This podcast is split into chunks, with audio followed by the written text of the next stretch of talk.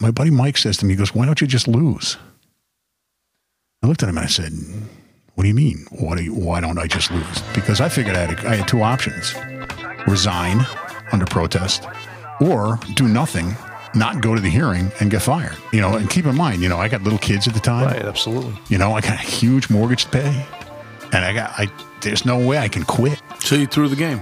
So I decided to throw it. And he goes, just lose. And I looked at him. I said, you know, I, when I charge somebody with a crime or when I do something in a courtroom, man, I'm in there to win.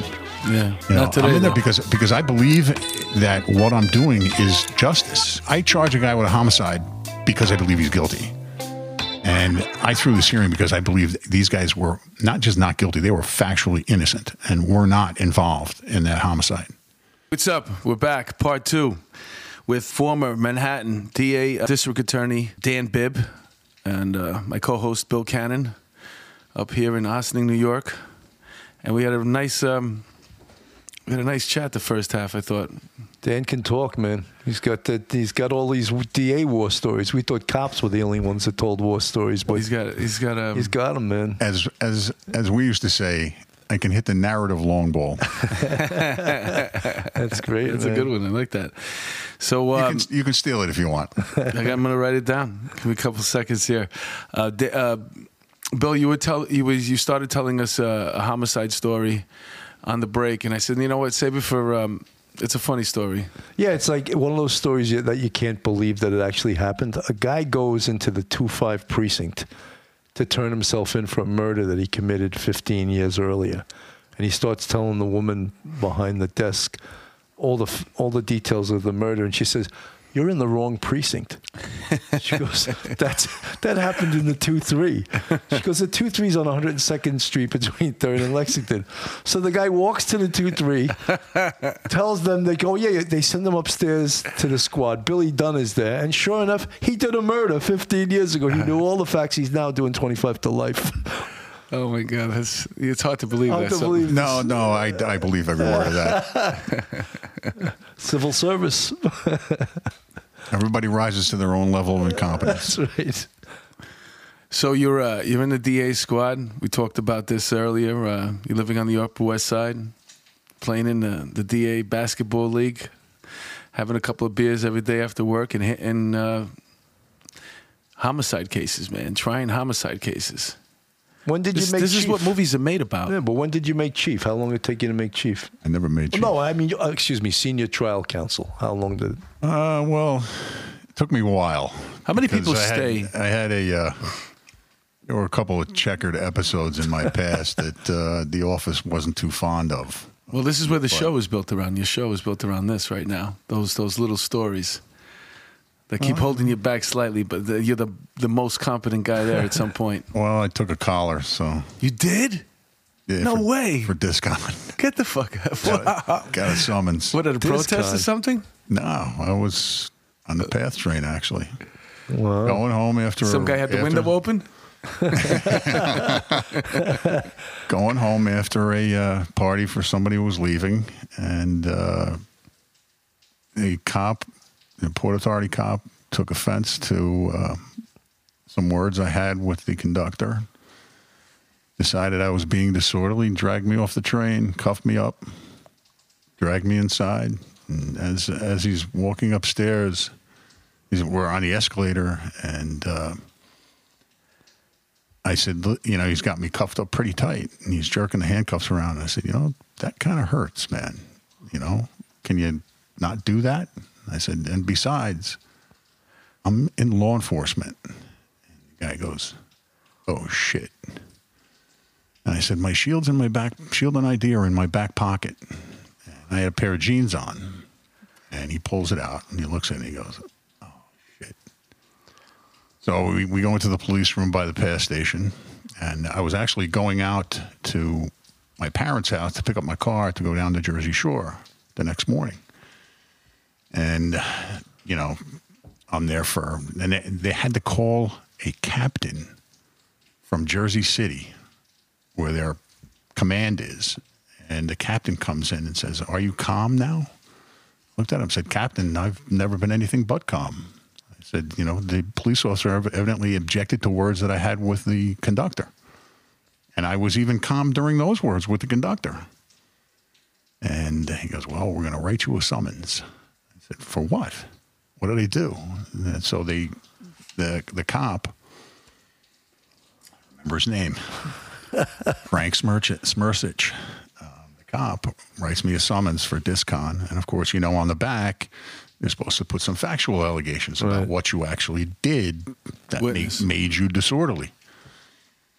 He conveniently left that blank because I hadn't d- really done anything disorderly. Uh, of course, I had to go. That was Friday night. And I end up getting out to my parents' house about, instead of getting out to my parents' house about midnight or one o'clock in the morning, I got there around seven. And my, my mother is panicked because I told her I'm coming to pick up my car and going down the shore on Saturday morning. My mother's panicked. I haven't called her. I just looked at her and I said, I'm getting in my car. I'm going down the shore. I didn't even tell them that I had, I had just taken a collar. God. Uh-huh. But Monday morning, you know, I'm in the office at eight o'clock waiting for my boss. And, I, you know, it goes all the way up the chain of command. Then I got to go sit down with the second command in the DA's office. I got to explain to him everything that happened. I had to get a lawyer. Holy shit. Um, but when we went to court, I was actually in ECAB on the second floor, and the summons part was in 100 Center Street. You know, now it's over on 346 Broadway. The Did they, summons did they make you wear one of those zebra outfits when you went to court? orange, orange is the new black. Orange is the new black. Hey, that's So- Dan Bibb in that zebra outfit. so I had to I had to go to court with my lawyer, uh, who I'm still friends with, and you know the, the attorney moves for an ACD, and the judge just looks on me, looks at the back of the ticket, goes, "This ticket is insufficient. It's dismissed. Goodbye." wow. So I, I walked out of the court, Summons Part courtroom back into ECAB and started writing cases up again. So that was a little bit of a black mark. But it really was nothing, though. But I guess they Well, counted the it office- against you. the everything, I, everything against like me. when you I, you paint the picture for me, and I always see the scenes. That's a cool scene for So- your for your show. So I, I the, with every big murder case I try, you know, I expect that there's going to be a phone call from Bob Morgenthau saying, Dan, you know, come up to the office. And, you know, we want to, and it, it was a title. It really wasn't, there was no money with it. It wasn't a promotion, but it was, you know, in, a, in an office of 500 attorneys, there are maybe 20, 25 senior trial counsel. How many do you have under you? I'm sorry? Don't you have uh, you have um, subordinates under you? I, no, I was never anybody's boss, thank God. But you get a uh, an assistant though, or you get. Well, a, you always have paralegal Yeah. that works for you, and you know, there's usually when, when we started the cold case unit in '96, um, it was me, Steve Saracco, and a paralegal, and we had the occasional wor- use of of an investigator, but mostly it was just the detectives that we work with. But God forbid, they never made me a boss of anything because they knew I could barely be boss of myself. so, you know, it was probably it was either after the bank robbery trial or the first cold case. I know. I think it was after the bank robbery trial. I got the phone call that you know the boss is going to you know you go up and senior trial you go into the you go into the the inner sanctum. Uh, Morgenthau's office, and uh, he says, "You know, Dan, I'm going to make you senior trial counsel." And you say, "Thanks, boss. Appreciate it." As I walked out the door, I said, "About time." I didn't say it, But you I know something, it. you can't be anywhere else in the world with bigger cases or more exciting cases than in Manhattan. The Big Apple. You're a fucking big cheese in the, you know, most prestigious DA's office probably in, in the country. You're right, and I'll tell you a funny story. I was, I actually was uh, contacted by the Essex County Prosecutor's Office to come in to interview for their first assistant assistant prosecutor's position. And when I got there, um, I, I walk into the office. It was five thirty, six o'clock in the evening, and I'm expecting to meet. Uh, I can't remember his name, but the the prosecutor for the county. And I walk in and I sit down with a guy that I don't know, I said, you know, I thought I was meeting Mr. So and So, the prosecutor, to interview for the um, first assistant's job. He goes, well, Dan, the first first assistant's job has been filled, but we wanted you to come over to interview to, to interview you to, to uh, try murder cases here in Essex County. I looked at him and I said, I try murder cases in the biggest city in the world. Why would I ever want to come here to try murder cases? I already do it in a place much more prestigious. I came here to interview for a boss position, and I turned around, walked out the Walked door. out. Yeah. Hey, let me ask you a question. Um, do you would you practice your uh, jury uh, selection or summation or your closing statements at home the way you know, like the way I used to when I was a comedian, just in a room by myself? Do you, are you talking to yourself? Do you do it for people? I never did it No. ever. So you, you wrote, what hurts? obviously you wrote it down, right? Everything, yes. You wrote it down. So Opening but statements. You never stood up there with the summations. with the yellow pad and just start reading it, ladies and gentlemen of the jury. It was never Honor. read. Ever, nothing was ever read. It was all notes. It was all bullet points. Um, and it, and it, and it, the longest trials. uh, Let's see. The the doctor trial. My summation was three hours. Wow, that's a long one. The bank robbery trial. My summation was three hours. And when you have a lot of evidence to marshal, you've really got to spend some time. Um, but no, I never, I never, I never practiced them. Mm-hmm. Although my wife would want me to. She goes, she would say something, you know, uh, I don't want you to say anything stupid. Mm-hmm. And sometimes I would ask my wife, what, what, if I said something stupid, what would make you think you knew that I was saying something stupid? But isn't it And she would, she would always come back because I'm smarter than you are. But Dan, isn't it amazing how just a bullet point can lead you on 10 or 15 minutes of talking, right? yeah. But when you're doing um, these closing arguments, and um, you know, you, you were really you're trying to get at the heart of the jury. You know, really let them know how evil this person is, or whatever. And sometimes, you know, inflection, the way you say, th- yeah, and s- s- you're saying your thing, you know, because you see it on TV and in the movies all the time, where you get these uh, these. if- It's usually defense attorneys that are very animated. So, I would imagine that um, prosecutors can be that way too.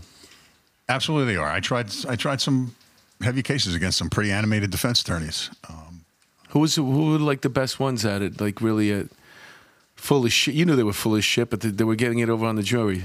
The guy, the guy I thought who was one of the best trial attorneys I tried case against, tried cases against was a guy by the name of Tom Klein. He's the guy I tried the, my first misdemeanor case with. I tried a couple of murder cases. He worked with legal aid for years. I think he still probably is with legal aid. I tried a couple of murder cases with him. I won all one. I think I tried two of them with him. They don't make any money legal aid, right? No, no, they To don't. stay in legal aid for all those years, you, And to I be mean, that good, too. You yeah, can make money. That's amazing. There were some other guys that I started with. A guy by the name of Jeremy Schneider. Um, I tried a murder case to a tie with him. The guy was convicted of man two, which might very well have been the correct verdict. Um, he was he was very good. Another guy by the name of David Stern. These are all legal aid guys. Uh, Schneider and Stern have long since gone from legal aid, but David Stern. You know, if I got jammed up, uh, David Stern would be on my short list of guys that I would call. I mean, he was that good. Um, I tried a murder case against him, conviction. Do these guys who work legal aid also have their own practice, or they're No. exclusive They are aid? exclusively legal aid. They're full time employees. wow. How about, the hi- definite- how about the hired guns, the big priced attorneys? Who was the best of those? Who would you say was. I don't know. I didn't. You know, most of the, keep in mind that most of the homicides that I that I tried were they're 18B lawyers. You know, they're on a panel and Right. they just get picked. And some are better than others. Some there are a few that are very good and a few that are not so good. Um, I tried uh, three murder cases against Nicky Barnes' lawyer, David Breitbart. Um, besides being one of the most obnoxious human beings in the world, um, and actually called me a Nazi in court one time. um, Breitbart's a very good lawyer. Um, he's very animated. He knows what he's doing. Um, I tried three. What was the murder- Breitbart's name? David Breitbart? You know, I used to be his doorman before I became a cop. No way. So he was good, huh? Yeah, he was good. Well, he he he got Nicky Barnes off uh, three murder trials, and uh, when He's a good Nicky lost, when Nicky when Nicky lost, uh, Nicky fired David and went with somebody else, and then Nicky went straight to the feds and and confessed his soul that he had actually killed all the people that he was acquitted those homicides. Uh, but I tried three murder cases. I was three zero and one. I had one hung jury, and then tried that guy again to a conviction.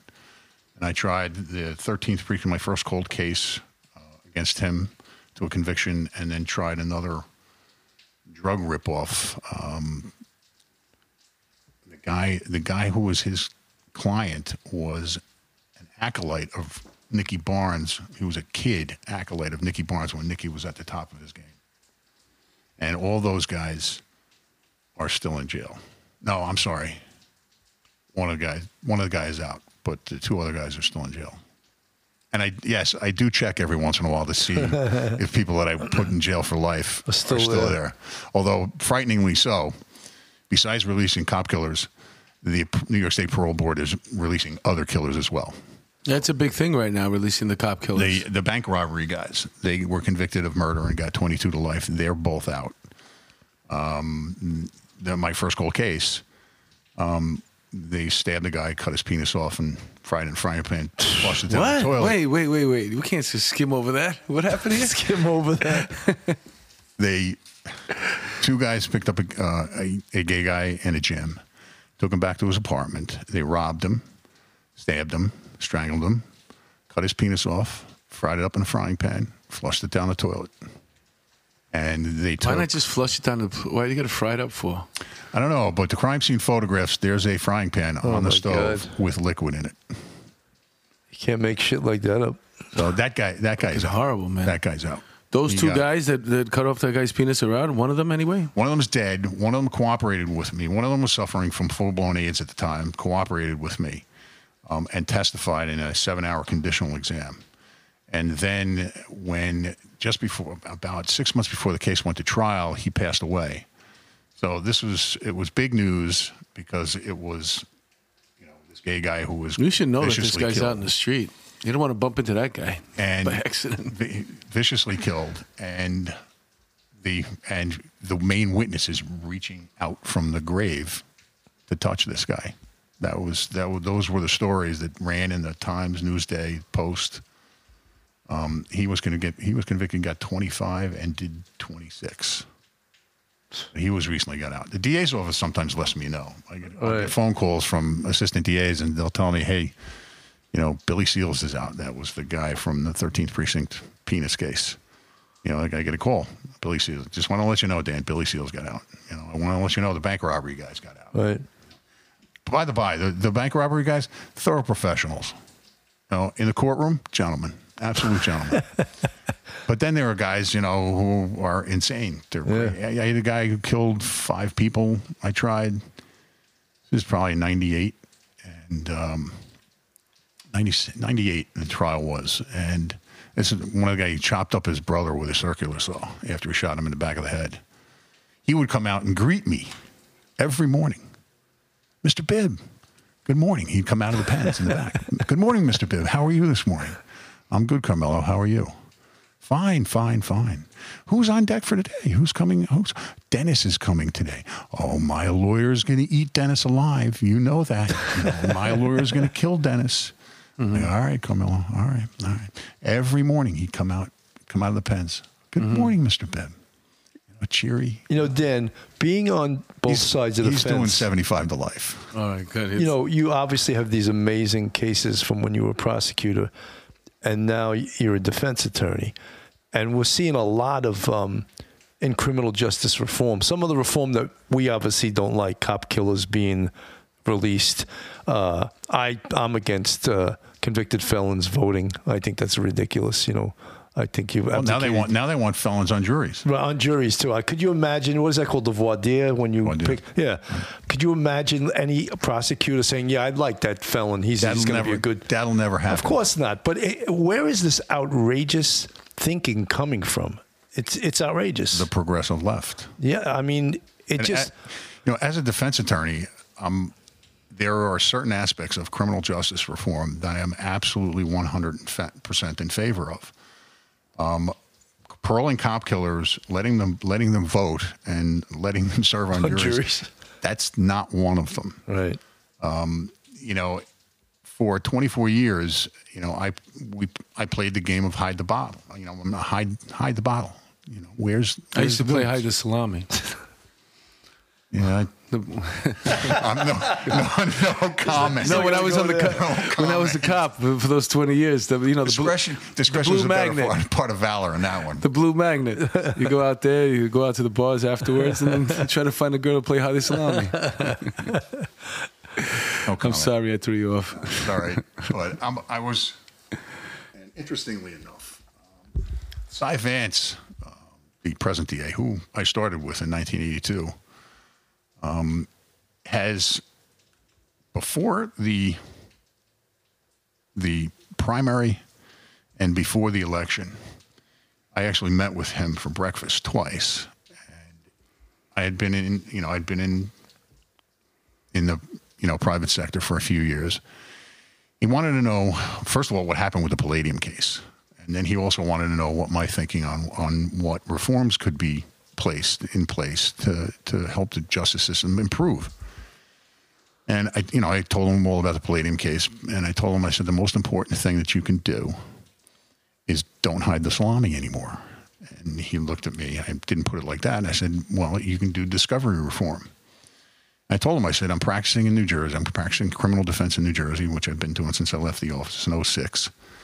And when you walk into a courtroom for arraignment on a, on, an, on a complaint, really, the, there's a table or, or file cabinets with file drawers. And you, as a defense attorney, you go over, you and the, the file drawers will have letters on it, A, A through C, D through F, you know, and and you go over and you open the drawer, and there will be an envelope or a box or something there. And there will be all the police reports, all the discovery. And if there's electronic evidence, you, all you got to do is you walk over to the prosecutor's offices, or in, if they're in the same building, you know, in, in Essex and a lot of other places, they're in the same building, but Bergen, they're in different. So you walk to the prosecutor's office, and they hand you whatever electronic evidence they have on disk or a thumb drive, and you write them a check, usually for a couple of bucks for the disks or a couple of bucks for the thumb drive, and you have just about everything that you need to defend a case the first day you walk into a courtroom. And I told Vance, I said that you should be doing that. And I remember what he told me. He said, "You know, Dan, at some point I'll be president of the DA's office, DA's association. I'll push for some reforms like that." And I said, looked at him. I said, "You know what, Cy? You don't need to push for. You don't need to be president of the DA's office to, to have discovery reform in New York." I said, "Every every DA is their own elected official, and every DA can set policy." I said, "You, when you take office, and this is especially the conversation I had to, with him after the primary, where he is going to be the DA." Right. Um, I, I, I told him, I said, the day you put your hand up and put your hand on the Bible and swear to uphold the law and defend the Constitution of the United States and the states of New York, you can turn around and you can have ready a policy that deals with all of the eventualities about discovery. And you can you can adequately protect witnesses. You can adequately do things that will protect the public but you can also do something that will level the playing field for the defense. Because after having been in the office for 24 and now in private practice for a few, I really saw in New York how unlevel the playing field was. And he said that that was a great idea and that he would really think about, you know, instituting a new discovery policy. Guess what? Never happened. The Manhattan DA's office today is more conservative on discovery than ever before. You get nothing from them until they are legally obligated to give it to you. Now, it's unlike the Brooklyn DA's office, where in many cases you get things straight out of the box. It, it will take a while, it will take a month or two, but you don't have to go through motions. You don't have to go through all this nonsense to try and force them to give you something that they don't have to give you yet. You know, Dan, just for uh, one second, for our audience, um, discovery is evidence that all the evidence that the prosecution has, they have to turn it over to the defense at some point. Uh, so that's what discovery is. And Usually it happens before trial, right? In New, in New York, it's called Rosario material. They're really what you're looking for are witness statements. And in New York, actually, the law in the state of New York is that the, the prosecutor is not obligated to turn witness statements over until after the jury is sworn. Um, I, in my at least in my last ten years in the office, I took a liberal view of discovery, and I started giving it out probably a couple of months in advance of trial. Um, and sometimes you'd get a plea as a result of it. And in New Jersey, where you have everything, That's all- interesting. all, the witnesses' statements in front of you, I can have intelligent conversations with my clients well in advance of trial. Right. You know, six, eight, nine months before trial. I know what their case is. So basically, we're talking about conviction rates. I, I would imagine what you're trying to say is that Manhattan is worried about conviction rates, so they don't give the discovery or they hold it uh, as long as possible, in the hopes that, You're going to take a plea. yeah. But you're, what you're saying is that you'd probably take a plea earlier if you could see that all these witness statements. You're right. And you'd probably have less trials than you do now That's because you're because any good defense attorney is going to tell you the more information you have, the better you can advise your client. You know, most of the time you're advising your client with blindfolds on. You're you're advising your client in the dark because you don't know what the witness statements are. You know, and in in police drug cases, I mean, why in the world would you withhold the statements of police officers in a drug case? You're not. You're doing nothing to advance the furtherance of to advance the cause of justice. What do you think? Somebody's going to threaten the cops because you turned you turned over discovery on a on a drug case? And you know, I I recently I don't do a lot of drug work, but if they can pay, I will. I defended a guy in Manhattan, and this is you know they told me what the evidence was, but they weren't giving me anything. So right before trial, I'm I'm begging the assistant. My client's pissed off because he thinks he's getting railroaded. So right before trial, I get fired because he thinks I'm not doing my job. And he hires somebody else, and she same thing happens to her, but she ends up getting all the evidence right before trial. And the offer that was on the table when when I was when I was the attorney is now taken off the table. You know, I I would offer to a lesser count and a couple and two years in prison. The offer now is the top count, and it's four years in prison. And of course, she gets the police reports, and she gets everything. And she calls me up. And she says, "Holy shit, Dan, this guy's screwed." And now, what's he going to do? Right? He's fucked. he's he's screwed because he had two years on the table, which had he known what the evidence was, he would have taken. Mm-hmm. You know, and you know, I sometimes I have people look at me. I have you know non people, non law enforcement professional people look at me and says, "Well, your guy knows if he did it or not." And I said, "No, that's not the point. right. Yeah. The point is the fairness of the criminal justice system. It's not whether he did it or not. It is give us give give me the things that I can show my client that he did it. I had a $1.8 million fraud in the state of New Jersey. Before the guy was even arrested, I got a call from the assistant attorney general come down to Trenton. We'll give you everything we got. I got a huge box and a stack of DVDs with all kinds of, with the evidence on it. And there was an offer. There was going to be an offer made, and it was going to be a substantial offer and a one one point eight million dollar fraud, as it as you would think. But my guy is in denial, and he's telling me, "No, I'm no, I'm going to trial. This is you know, screw them."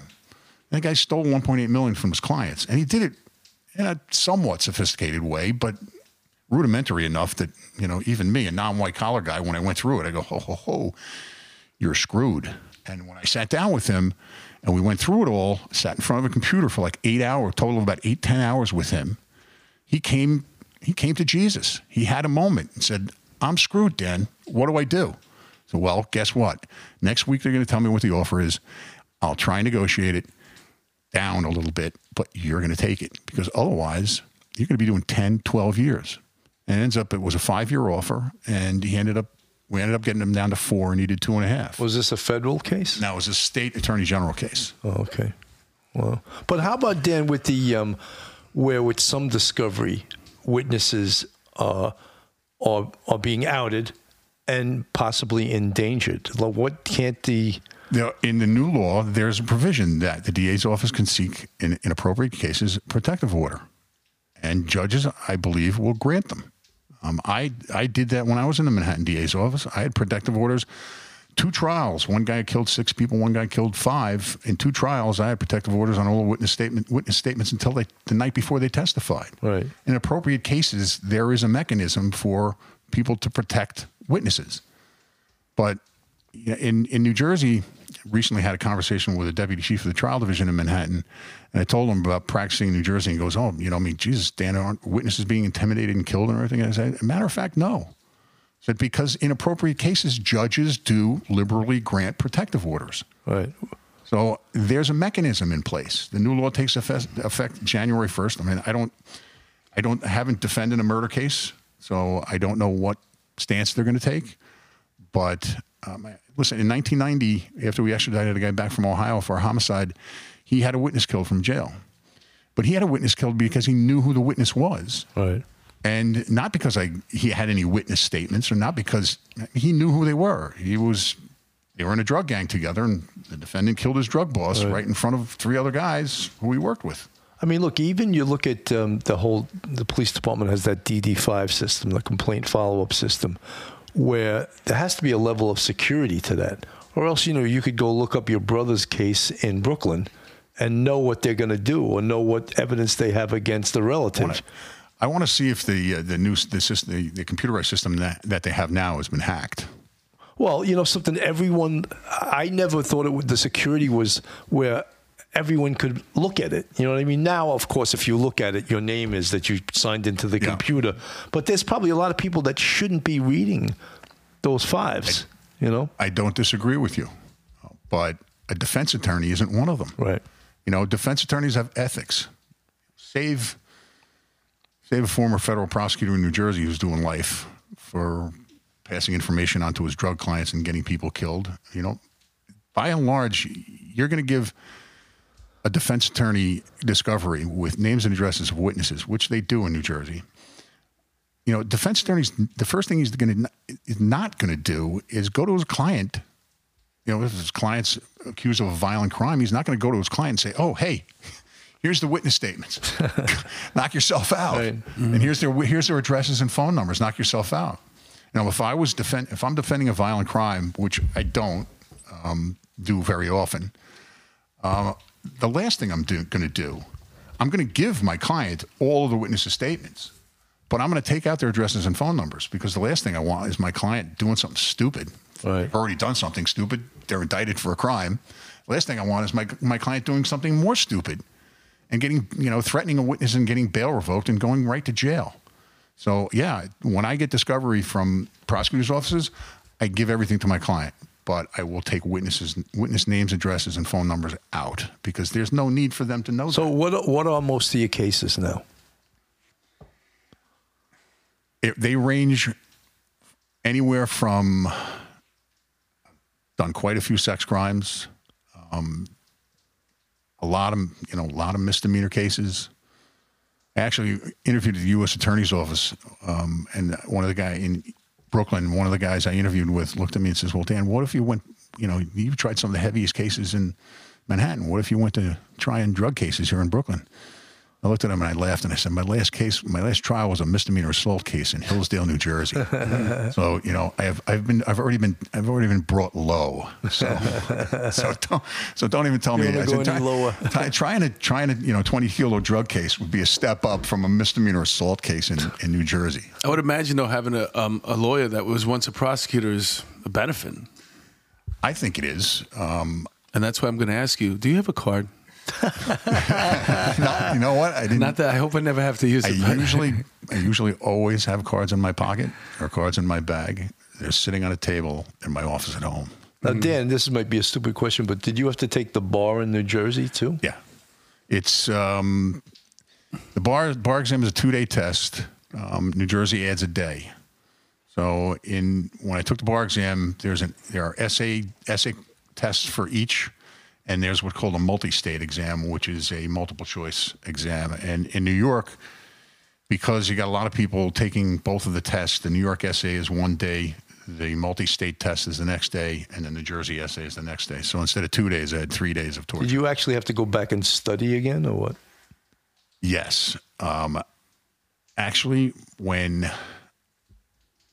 I was studying for the bar exam, it was about six weeks before, from seven weeks before when I got out of school to the test. And I studied six days a week, took Sundays, took Saturday night and Sundays off. And Just to go see how that pub was. Any any pub Any would pub. do. The any pub would do. As a matter of fact, at the time I was living in West Orange, New Jersey, and it was a little little bar, really hole in the wall bar called Brennan's, where I would spend most of my Saturday nights and Sunday afternoons. But uh, yeah, and for about a month there, my my father my father worked in Manhattan. I was taking a bar review course at Town Hall, and my father worked on uh, 53rd and 6th. And my, for a month, my parents were in Europe, so I would stay at my girlfriend's house on the Upper West Side, commute down to um, my father's office, spend eight to nine hours studying. Then I'd go from to a bar review course from six to six at night, six to ten at night, and then repeat the next day. And there was usually there were a couple of classes on Saturdays where it'd be three or four hours on Saturdays. So yeah, I didn't have much of a social life for seven No, but I mean, of when studying you for the bar when you exam. became a defense attorney, uh, no, no, you didn't have to take the Jersey bar exam. You had already. I had already it? taken it. Oh, okay. I, I didn't, I, took wasn't it. aware of that. I took it back in '82. Oh, so that was smart. Yeah, They I, added- I they added I that knew I extra was. day. I knew I was going to be practicing in, in New York, but you know, who knows what the future was going to Right, right, exactly. How how's law different uh, to practice in New Jersey as opposed to New York? What are the differences? Well, I mean, one of the big differences I just told you about is discovery. Um, none of the prosecutors' offices are as big as any of the DA's office in the city. Um, the you know when I was when I was a prosecutor, there were very few defense attorneys that I did not get along with, and I find that, that as a defense attorney, there are very few prosecutors I don't get along with. Um, mo- a lot of times because they know where I've come from. Right. But what also too, I mean, done. you- you're lawyers. At the end of the day, you're lawyers, and you have um, you have lives, and this is this is what you do for work. It's almost like a game in a way, you know. I mean, it's a game with people's lives, but still, you shouldn't. This is the difference between the time that we're living in right now. You can't have a discussion with anybody without them being your enemy. They can't. There's no logical. There's no. If like- you disagree with them, you mean? Well, there yeah, are- I yeah, mean, at the yeah, end of, yeah. like you said, you go have a beer. At the end of the day, you're both lawyers. I mean, I agree with you, and there are a number of a couple of prosecutors in the Manhattan DA's office who I think shouldn't be because of their attitude toward defense attorneys. They think we're trying to get something over on them. Um, they think we are the enemy.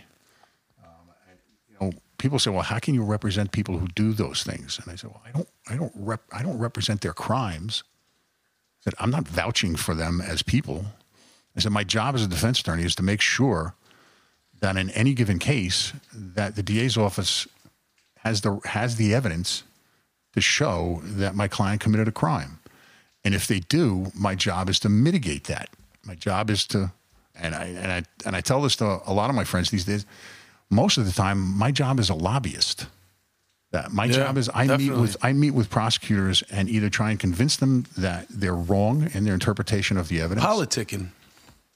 I, in a way. politicking in a way, mostly lobbying because I mean, you know, I've had one of one of the first cases that I had when I went into solo practice was a kid accused of a couple of rapes up in Orange County, and the kid was absolutely 100% wrongly accused by two women of having raped them.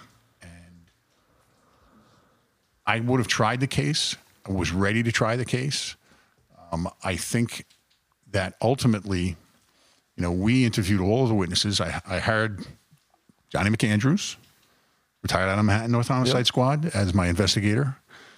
Johnny Mack interviewed just about all of the witnesses um, that this woman talked to both before and after she had sex with these this guy, and both of them not only bragged about bragged about they were going to have sex with him, but bragged about it afterwards. And this is after the guy's already been charged. He's already been indicted, and the DA's office hadn't even spoken to any of her friends about What was their any of motive? this. Their motive. Far be it from me to ascribe motive to somebody. I don't. payback? I don't know. For nothing? I don't know. I don't know what their motive was. Did he One- have money, this guy? No, no. I mean, th- th- his parents had enough money to pay me. Well, but Dan, how about even the assumption these days with the politics behind um, some of these rape cases with hashtag Me Too that women are always telling the truth. And if you've ever investigated a sex crime, you know that uh, we've spoken to sex crime detectives. I've gone out with numerous on sex cases that many times the the complainant is lying. A, high percentage in, in sex crimes, and you, they would have. Um, social service agencies saying, "Oh no, it's the lowest of any crime," and that happens to be false. The Me Too movement is the worst thing that happened to anybody who's going to be accused of a sex crimes. Um, I've tried two sex crimes, um, three actually, since the Me Too move, movement really came to the forefront. Um, two guys were convicted, one guy was acquitted. Um, and it is problematic that you've got to address all of this in jury selection. Instead of actually trying to get at people's true attitudes towards criminal justice and whether they can give your client a fair trial, you've got to address Me Too. Right. And you've got to address the assumption that the Me Too movement wants to set in place that, that everybody's telling the truth all the time. During jury selection, can you look at some of the women there and uh, almost just base solely on the way they look, can you almost determine like I don't want her? She's she looks like a feminist. She looks like she's part of Me Too. She's I don't want. I need as least uh, few of those on my jury as possible. The worry, the worry, is not you know because in New York, defense attorney, you know, attorneys do get to speak to jurors. Mm-hmm. You know, in New Jersey and federally, the judge does everything. So you're allowed to probe. So I mean, I've never made a judgment of anybody. You know, whether they're. Can you look at their social media pages? No. You're you basically you're picking a jury.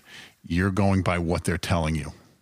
You're mm-hmm. not unless it's a questionnaire case. Would you be okay with that? If that became part of this, you know, jury looking selection? at social media pages. I think people. I think if you were allowed to, more people would tell the truth. You know, if what dear means to speak the truth. Um, the jury, I'm talking about selecting the jury. You think they lie when they go um, I think, give their statements for the jury? I think some do. Um, I, I couldn't even tell you how prevalent it is, um, but I have no doubt that you know, in one or more of the, the cases that I was that recently tried that were convictions, you know, there were people that I left on the jury that could very well have been lying to me. I don't know because you don't get to see their social media pages. You don't get anything. Are they else. lying to you because they, they want to be part of the jury? Most of them lie to you because they want to be off the jury. Really? Okay. I, I, don't like that, by the way. I, whenever I hear somebody telling me, you know, oh, I said this when I went to the jury, I can't be on it because I'm racist, or I can't be on it because of the, you know this and I, I, you know. Well, I don't. Want, you know, here's here's it's your civic duty. I agree with you. It's your, it's your civic duty. But if somebody's going to do that, then you don't want. I don't want them anyway. Right, right. Yeah. I would as as a defense attorney or a prosecutor. I don't want anybody that's willing to lie in court and then and then admit it mm-hmm. out of court. Well, yeah, I, I lied to get out of jury duty. You know, I've been called for jury duty. John Hardigan was retired out of Manhattan North Homicide, went to the Bergen County Prosecutor's Office as an investigator. I got called to jury duty, and I called John. I said, "Hey, John, I'm coming for jury duty. You want to have lunch?" He goes, yeah, you know, there really aren't a lot of hell of a, hell of a lot of lunch options in Hackensack, New Jersey, but I hadn't seen John in a while. We'd done a couple of cases together. And I got called, you know, the morning I got called for a jury panel. And, you know, I get, I get in there and said, you know, you know, Mr. Bibb, what do you do for a living? I said, I'm in the Manhattan DA's office, been in the Manhattan DA's office for X number of years. I prosecute murder cases, cold case homicides, uh, blah, blah, blah. You know, told them all my background and everything. Do you think you could be fair and impartial? 100%. Absolutely, I could be fair and impartial. Of course, no defense attorney is ever going to take me. No. Mm-hmm. You know, and and no defense attorney, I don't think, neither a defense attorney nor a prosecutor would take me today because I've done both. Mm-hmm. And I mean, if the emperor has no clothes, I think I'm probably the one that could see that the emperor has no clothes before anybody, any non, you know, law enforcement professional. Um, but you know, and I told him, and, as I, you know, I, told the judge, as a matter of fact, there's an investigator who's a very good friend of mine, and I'm, in about an hour, I'm going to have lunch with him. So, you know, the judge just looks at both of the attorneys and goes, "Why don't we just let Mr. Bibb go?" Are there a lot of lawyers like you that, um, you know, flip, switch? Yeah, it yeah. happens a lot. Yeah, it happens all the time. And that's um, to make money at some point. Well, I left because of a case. Yeah, let's I get to that. I Let's didn't talk leave about because that. I didn't- as much I as you can, as much as you can share, you want to share. Um, you you were having this run with the DA's office in the time of your life, run. right? Didn't you, you loved it, right?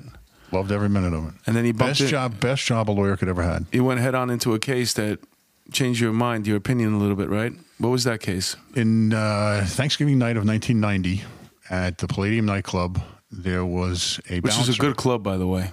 Never went there. I went there. Never went there. Um, there was a bouncer um, who was shot and killed, and a friend of mine, Steve Saracco, picked up the case um, and tried.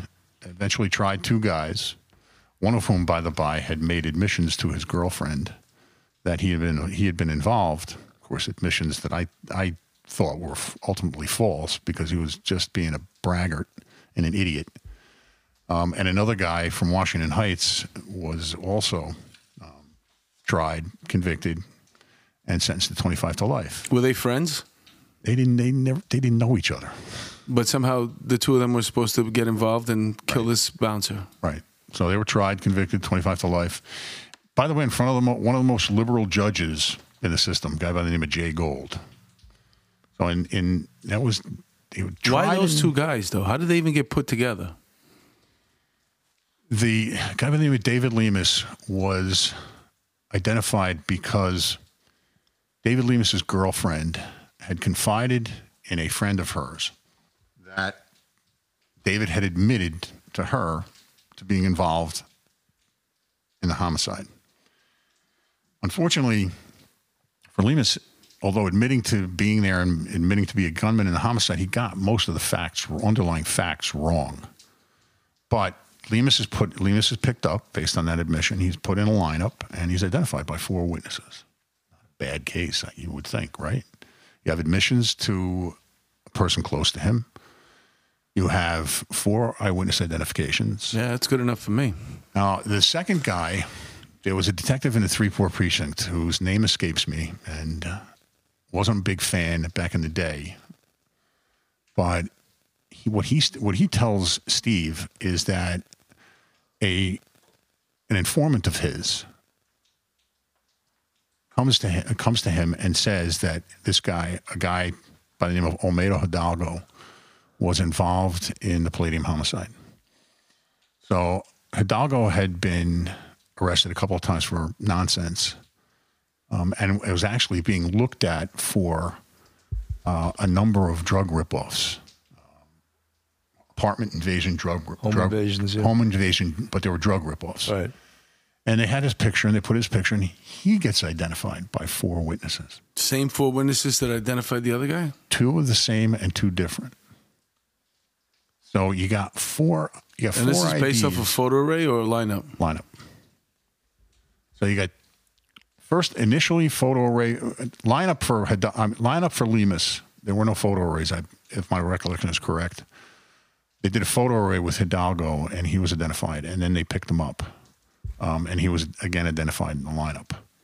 So they go to trial. Not a bad case back in the '90s. You know, you got you got multiple witness identifications. How how is how could it be that four people are mistaken on two different guys? Especially since one of the guys makes admissions that he was there and involved. Well, 95, the U.S. Attorney's Office brings a witness by the name of Joey Palat to the attention of Steve Saracco. And Steve does a, an investigation. Um, and Palat basically says that he and a guy by the name of Spanky, um, I can't remember his real name right now. Uh, he and he From a guy the Little Rascals? he must have been really the, old. Bronx, from the Bronx. so he says he and he's Joey's a member of a gang called CNC, which were out of the 40 139 in Brook. Very bad area back Yes, in the day. yeah. Hu- Huge, huge, Drug spot. huge drug spots all over the place there. And CNC ran the neighborhood basically. It was uh, Jose Calderon and Couson, whose name was Jose Jose Padilla. Um, they killed people at the drop of a hat. Um, they you know, you you looked at them wrong. They they tortured and murdered a guy a guy and his girlfriend who were there buying drugs because they thought they ripped something off. Uh, they tortured him, took him, they tortured him for a while, then put him in the back of a, tr- a box truck and shot him to death. So these these were bad, bad, really bad guys. And Joey says that uh, he was at the Palladium with Spanky, Richie, and Peachy. And Joey tells a story, of course, leaving himself out. He's not involved. So Joey tells, problem here is Joey tells three different stories of, of what he did and what Why is he else did. telling this story? Is he trying to get The off on something? yeah, oh, the feds, the feds have them on rack, on RICO, um, Mm-hmm. drugs. They lifetime life, Mm-hmm. you know. And Joey wants to be a cooperator, and Joey's singing for his life. The problem is that Joey lies repeatedly, and he tells three different stories. Well, they end up getting a little bit more and a little bit more, and they end up doing a, a motion. The, the defense attorneys do a motion to set aside the verdict. They do a hearing. And Steve thought that at the time, this is probably in 96, that the judge, Jay Golden, was going to set aside the verdict. Well, he didn't. Segue to 2002 What does that mean? Set aside the verdict. means vacate the convictions and get and order. So after they got tried trial. and they got found guilty, they're doing time, Right. and you find out this new evidence, and you think that the judge is going to, um, when he produces new evidence, they're going to let these guys out. well, grant them a new trial at least. Okay, yeah, all right, and So, but he didn't. he didn't. He denied the motion. Um, Why? The Uh, there was an opinion which he said that he didn't believe Palat. He didn't believe Joey Palat. So, segue to 2002, when Guy Richie is now being prosecuted by the Southern District of Feds, and he comes forward and he gives a story that, of course, exculpates himself, but impl- implicates Joey and Joey, Spanky, and Peachy. So, Steve meets with these two Bronx homicide detectives, Bobby Alvarado and John Schwartz. And I meet with them as well. And we say, we're going to open up a new investigation. You know, Spanky's getting out of federal prison. They're threatening to go arrest him up in Minnesota where he is in prison and bring him back. And we're, so we had to, we actually had to call the chief of detectives office and say, you know, call this guy off. He can't go to Minnesota and arrest the guy on a Manhattan, Manhattan, Manhattan homicide. He can't, you know, that's what he's threatening to do. He's out of his jurisdiction. So a new investigation begins. My partner, Steve Saracco, is retiring in April of 2003. And of course, I begin the investigation with him. We go down to Fairton Federal Corrections. We interview Richie Feliciano. Um, Richie Feliciano is obviously lying about his own involvement because Joey has put him in the mix back in 95. Um, so, but he says, I wasn't involved. I was just there, and these other guys did it. So, which sets me on a two year investigation through, I don't know, I remember how many 14 federal prisons, 28 states, interviewing witnesses. Everybody that was prosecuted under uh, with CNC, it was about 20 And just because you wanted to make this right, you wanted to make sure that the two guys that are sitting in prison should be there. Right. Either or either should or shouldn't. Yeah, it shouldn't. It was on your conscience. And it step by step and it witness by witness, um, I pretty I started to become convinced that these two guys were likely not guilty. Not saying innocent, I'm saying not guilty. That they shouldn't be in jail. That there is enough doubt there about who did this that these two guys shouldn't be sitting in jail. I eventually came to the conclusion that Richie Peachy, Spanky, and Joey were the were four were all four involved, and that David Lemus and Olmedo Hidalgo were not involved. One of the things that pushed me over the edge was was Spanky's brother. Now, we Spanky's brother was married to a woman from Arizona, uh, no, from Texas. They were in the army uh, from Texas. He was in Bliss, Fort Bliss, down in South Texas, and met this girl, marries her, moves her back to the South Bronx. Imagine the shock this woman of going from the South South Bronx. Texas to uh-huh. the South Bronx. Uh-huh. Oh my God! and what happens is It's not, we're moving on up, up, up. No, it's the opposite of that. She Her didn't know what a husband- bodega was. her husband gets activated for Desert Shield. Now she's there by herself. And now she's there by herself with his family and Spanky. And Spanky tries to rape her. And Wally tries to rape her, he ev- evidently tells her about him being involved in, you know, all these gun shit and everything. And, and she gets away. She flees to South, well, she reports it to the police, but she leaves for South Texas. She goes back to Texas, awaiting her husband's return from from Desert Storm, which eventually which eventually comes Desert Storm. But when the army finds out that she was a, an attempted rape victim and that they they actually ship him home to be with her, which I found crazy, crazily odd. But you know, the army did the right thing. Um, sends him home to South Texas, and he tells her of Spanky's involvement in the Palladium. Now we didn't know what she knew about Spanky's involvement in the Palladium, but w- by this time she is a border patrol agent in in Tucson. So we fly to Tucson and we speak to her, and we're like, "Oh my God, this is huge!" You know, Spanky's brother knows about his involvement in the Palladium. So of course, we leave South Texas and we fly and we immediately try to get try and locate him. Now he's a legit citizen, never been involved in drugs, never you know grew up in one of the worst neighborhoods in the Bronx, never touched drugs, never touched anything. He's the head, maintenance man at the Jewish Theological Seminary in Upper Manhattan. Mm-hmm. I mean, he's a legit citizen. Yeah, yeah. He's he is about as legit, legit as you get if coming out of the South Bronx. So we get hold of him. Carlos Rodriguez, one of the detectives, gets a hold of him and starts talking to him on the phone, trying to convince him to talk to us. And one day, Carlos calls me up and says, I just got off the phone with Spanky's brother, and he's a little bit cocktailed up. He's willing to talk. So we actually set an interview for, I think it was that Friday. Now, it turns out that Carlos was getting married that day. So I said, we can postpone the we can postpone this because you're not getting married at City Hall. My buddy Mark Embrick, the judge, is going to marry you. So we postpone the interview to him. we call him up, tell him to come in on Monday, and he comes in on Monday, and he immediately tells immediately opens up. He says the night before, um, on Thanksgiving night, we're all planning. You know, we're planning to have Thanksgiving dinner, and Joey, Peachy, Richie, and Spanky show up at his apartment or a relative's one of the relatives' apartments, and they're trying to get him to go with them to the Palladium. And he says, "No, absolutely not. It's Thanksgiving. I'm not going to the Palladium." And they're driving a car that witnesses to the shooting say they see fleeing the scene after the shooting. I can't remember what it was. It was, a blue Impala or a blue Ford four door sedan. And he says that the next morning, Spanky shows up at his apartment and regales him with a story of him being in in the club, being asking to go out and come back in, which was against the rule, the, the rule, the security rules. You can't leave and come back, or if you want to come back, it's another twenty bucks.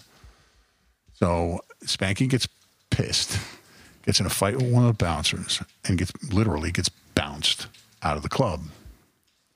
One of the guys, I can't remember which of the four guys, comes out. Oh, Richie comes out and sees that Spanky's been he's bounced out of the club. Richie says, um, you know, I leave, I go back in, I get the other two guys, we go down, the, we go down to the car, we get our guns, and we go back.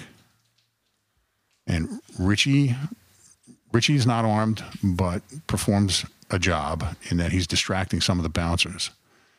Um, Spanky's the eventual shooter. Um, Joey is armed with a What, nine. he's starting to fight with the bouncers. The other guy's trying to, hey, fuck you. This, that, and the other. Spanky's armed with a nine that ends up jamming.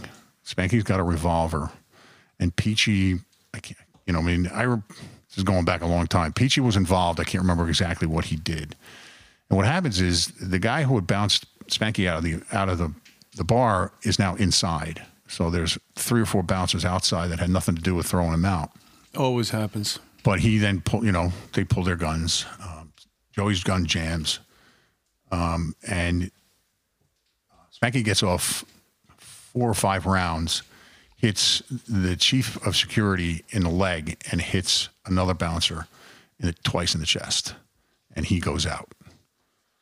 And the three of us stood there looking at, you know, sat there looking at each other like, holy shit. David Lemus, one of the people convicted after trial, was identified as the person who was thrown out of the club and comes back with the revolver and does the shooting. I, you know, I've been doing this a long time by then, 20 years. And I know it's really difficult to have two people doing the same Right, thing exactly. during the exact same thing during a crime. Spanky's brother, whose name again escapes me, really pushed me over the edge about Lemus and Hidalgo being involved. Um, there were four people involved. I know who they are. Um, David Lemus and Olmedo, no, Olmedo Hidalgo were not one, were not them. David Lemus may very well have been there, but he was not involved. Could have very easily been walking out of the club and watched the shooting so, go so- down. So Dan, the, the big issue is that you know this now, and you went to your boss and told him that you wanted these guys to be released and you from prison, right? And th- but the- the Manhattan DA's office still wanted to go with it. They didn't want to go against. There- There's there's things that I, I can't discuss Okay. because of attorney-client privilege, and since you know since 2006 when I left the DA's office, I've talked about this a lot. People want to people want to know about it. People want to know what happened. Um, but there's attorney-client privilege there that I have never violated and won't violate. Um, I know that you know people think I'm crazy, but you know it's just something I won't do. What ended up happening is when I can tell you a couple of things that when I expressed my belief, um, it was told to me that they would have somebody else assigned to me if it came to do a hearing. That never happened until approximately the last week in March of 05. What do you mean assigned to you? Well, there would be another assistant DA who would take over the case if they decided, excuse me, if they decided to go to a hearing and defend the convictions, that another assistant DA would do the hearing. Defend the conviction. Right. And that's that's what you're doing at a hearing. You know, uh, Bob Morgenthau eventually came out with a letter to the press after I went public, saying that the hearing was done to determine what the evidence was. Uh, I have still I still maintain a ton of respect for Robert Morgenthau. I never did a trial or a hearing to determine what the facts were. I already knew what the facts were. Right. I didn't do, I didn't just throw witnesses on the stand to, for a jury to make a decision. When I prosecuted a guy, it was because I made a determination that I could prove this guy's guilt beyond a reasonable doubt. Did I have a sh- my share of acquittals? Yeah. If you didn't have your share of acquittals, you weren't trying tough cases. You weren't making tough calls. You know, if if all, if if everything you had, and if all you wanted was the smoking gun, literally the smoking gun and a dozen eyewitnesses, fingerprints and DNA, then you weren't doing your job. You weren't trying the tough cases, and I was trying tough cases. And the hearing, this hearing, you know, was was not done to determine what the evidence was. We knew what the evidence was. I knew what the evidence was. What I what I will tell you is this: is that in the last meeting before the hearing began, it was between me, Nancy Ryan, who was chief of the trial division, Robert Morgenthau, and Jim Kindler, who was uh, first assistant DA. And I can't tell you what happened during the meeting or what was said during the meeting, but I, you know, I'll let your imagination run wild. Um, but at the end, when I expressed my disbelief that I was being forced to do something that I didn't believe in, I, I'll never forget what Jim Kindler told me, and this is this is a direct quote. I don't know what you ever whatever made you think you weren't going to do that hearing. And I looked at I looked at my boss, my direct boss, Nancy Ryan. I said she did a year ago when she told me she was going to sign somebody else to do the hearing if it came to it. So I ended up doing the hearing. Um, I was unhappy, to say the least. Uh, I was determined that the right thing was going to happen. And as far as I was concerned, the right thing was the, the these convictions were going to be set aside. With that in mind, keep in mind as well that neither of the attorneys on the case back in 1990 and 95 are the attorneys on the case now. They're a new counsel. Um, they're doing a pro bono. They've never interviewed any of the witnesses, none of them. And I had, of course, interviewed every every single one of them in person, oftentimes more more more than once. Now we probably talked to Spanky's brother in person five or six times before this hearing. So what I did is I got all before the hearing, I got all the witnesses in. I prepped them to testify as effectively as they could. I didn't coach witnesses. I didn't tell them what to say. I told them, tell me the truth.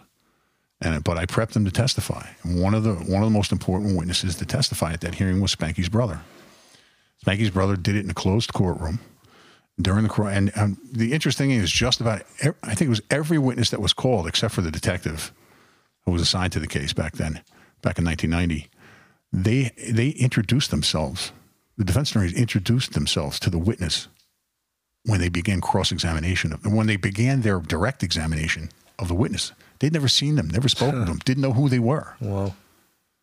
Um, but But yet and- they have to defend him. Well, they're putting. Keep in mind, they're putting the witnesses on the stand. This is their burden. And you know, there was a guy. There was a guy. Uh, again, whose name whose name escapes me, but he was a member of CNC and had killed six people himself by his own hand on orders from either Couson or or uh, Calderon. And he testified, and I basically asked him on cross examination. So you killed six people? He said, "Yeah." that was it. I mean, I could have torn that guy up, Right. but that guy was an important witness as far as I was concerned for doing what was right. And I, I, I exaggerate a little bit. Yeah, I crossed him and I asked him some about the homicides, but I could have taken him through those homicides. I could have, I could have had that that guy on the stand for days on end, just talking about his own crimes, but it wouldn't have helped. And what helped was his testimony about what Spanky and Joey had told them, told him the day after, the Friday after that Thanksgiving. And I mean, there were there were other witnesses. They they ended up calling Joey Pillot at the hearing, and I was so angry. We went, you know, I went to talk to Pillot a couple of times in prison, and I was so angry at Pillot for having lied repeatedly. You know, when he was interviewed by the DA's office and then on the witness stand at the first hearing, that I made a determination if they call Pillot that I would absolutely go to town on him. And I, t- I got to tell you, I had I had more fun cross examining that guy than you could shake a stick at. But it was all for show mm-hmm. because I didn't care if the judge believed Pillot or not, you know, because there was so much other evidence that Richie, Peachy, Spanky, and Joey were the perps and not David Lemus and Olmedo Hidalgo. So Dan, did you after this? Uh, uh, it's tremendous amount of integrity that you showed. Did you have to resign? You think if you hadn't, you would have been dead in that office, or you, why did you resign? No, I, well, when I was told I had to do the hearing, I figured there was, I'll tell you another funny part of this whole thing is when I was told I had to do the hearing, and Kindler said that to me, I called a buddy of mine who's a civil engineer, knows about law enforcement, what I tell him. Okay. Knows, you know, knows about the criminal justice system, when I tell him. So I said, listen, I just had the bad, the worst day at my, at my office in my life. I need to drink. so we met at a bar about a mile from our house and we ended up drinking 15 year old Macallan, like uh, the both of us, like a bottle and a half. And we actually had to call our wives to come and get us. And I remember the next morning going out with its monster hangover to go to work and saying, shit, where's my car? My wife says, don't you remember? And I'm like, ah. She goes, it's at the bar, you moron. So, but while we're sitting there, while we're sitting there drinking, you know, my buddy Mike, and I feel I'll tell you, uh, Mike, Mike Negri, shout out to you, brother. I'm going to tell you to listen to this. So when I, you know, we're talking to my buddy, my buddy Mike says to me, he goes, "Why don't you just lose?" I looked at him and I said, "What do you mean? Why, do you, why don't I just lose?" Because I figured I had, a, I had two options: resign under protest, or do nothing, not go to the hearing, and get fired. You know, and keep in mind, you know, I got little kids at the time. right, absolutely. You know, I got a huge mortgage to pay, and I got I. There's no way I can quit. You know, I I, I can't resign because I need this job. So you threw the game. So I decided to throw. And he goes, just lose. And I looked at him. I said, you know, I when I charge somebody with a crime or when I do something in a courtroom, man, I'm in there to win. Yeah. You know, today. I'm in there though. because because I believe that what I'm doing is justice. You know, I don't I don't go in there. I you know I I charge a guy with a homicide because I believe he's guilty, and I threw this hearing because I believe these guys were not just not guilty; they were factually innocent and were not involved in that homicide. And you know, I, to this day, I always whenever I see him, which is which is nowhere near as often as it should be, I always tell him, I always thank him. I said, "Yo, bro, this was your idea, man." And he's like, I don't even remember that, man. We were so drunk. How can you remember that? That's great, though. From That's the great. mouths of drunks. I'll tell you something. some Yes, yes. I'll tell you yes. something. You know what? The, while you were talking for the whole two and a half hours, eh, every time you were painting a picture, I could always see the scene. And I was mentioning earlier about your TV show that you should have that should be based on you. You know what I'm saying? The former prosecutor turns stories, into a yeah. defense attorney. These big cases, what you let you there, you getting locked up for drunken shit, and a lot of a lot. not drunken. no, no, but- Discon. Discon. Discon. But a lot of it, you know, it, it has the the feeling of um, turns out a few good men, and it turns out you are one of the few good men that were out there. You you you basically you, you were caught between a rock and a hard place, and your drunk friend helped you out of it. Just That, that one of the guys sued me. For getting them off. Yeah. yeah. Fuck that guy, man. The guy Hidalgo, they, they ended up after the hearing. I said, "I'm done. Okay, Mm-hmm. anyone, no more court appearances for me. Nothing for me. I'm finished. Over. I want nothing to do with this case. You do. You do what you're going to do from here." Mm-hmm. And the the guy they had second seat the hearing assistant, he signed the last minute. Mm-hmm. Somebody basically to watch me. Uh-huh. You know, he takes over. And you know he's he knew nothing about the case, so every day he's coming in and talking to me about the case. They're they're deciding what they're going to do, and you know finally they, they decide that they're going to set aside, they're going to consent to set aside Olmedo Hidalgo's conviction, but they're going to fight to to save David Lemus's conviction, Which makes no sense. which makes no sense because most of the evidence that I gathered during the course of almost two year investigation went to Lemus's involvement, not Hidalgo's. Made no sense to me. It doesn't And I even told him. sense. I, I told him this makes no sense. I said most of the evidence says that you know goes against Lemus. Not is shows that Lemus didn't do it, not Hidalgo. But they're like, no, no, no, we'll, we'll set aside Hidalgo's, but Yeah. we're going to go to save David Lemus. When, So of course the judge uh, was a friend, uh, Roger Hayes, still on the bench. I think he's leaving at the end of the year, which is a, which is a loss, by the way. Uh, he he was actually chief of the trial division in 1982 when I started, but uh, the judge, you know, knew. I'm not going to say how, but he knew what my thinking was on the case, and you know, he end up he ends up setting aside Lemus's conviction, and they retried him Wow. and he was swiftly acquitted. Um, Hidalgo sued, but did not sue me. And the city ends up, ends up well, what happens now, Lemus is, Lemus is out. I mean, they, he had set, they set bail when he set, set aside the conviction. So he'd been out for a while. Now Lemus is acquitted and Lemus is going to sue. And I get a call from his attorney and he goes, you know, we're, we're suing the DA's office. And I said, well, okay. I said, listen, I just appreciate it if you don't sue the guy who got your guy out, who got your guy out of jail. Yeah, exactly. Mm-hmm. So it was a Saturday, and I I run swim meets. All my kids were competitive swimmers, so and I still do today to this day. And I run swim meets for New Jersey Swimming, and that Saturday I was running a swim meet, and this son of a bitch had federal marshals come up and serve my wife with a complaint, uh, with a civil rights complaint, and I was absolutely livid. So of course I called him on Monday and named call him every name in the book. Oh, wow. But uh, yeah, David Lemus sued me. Thank, thanks, David. Yeah, for getting them off. Yeah, exactly. For, for- you know what they say? No good deed goes, Goes unpunished. unpunished. There you go. That's a great way to end the show. I'm sorry that we were running out. We ran out of time a while ago, but we had a we had to finish listening to this story. That's a fantastic story.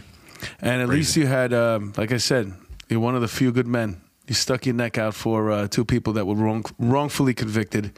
He went the whole way with it, and then he got sued in the end. So it was nice knowing you, by the way.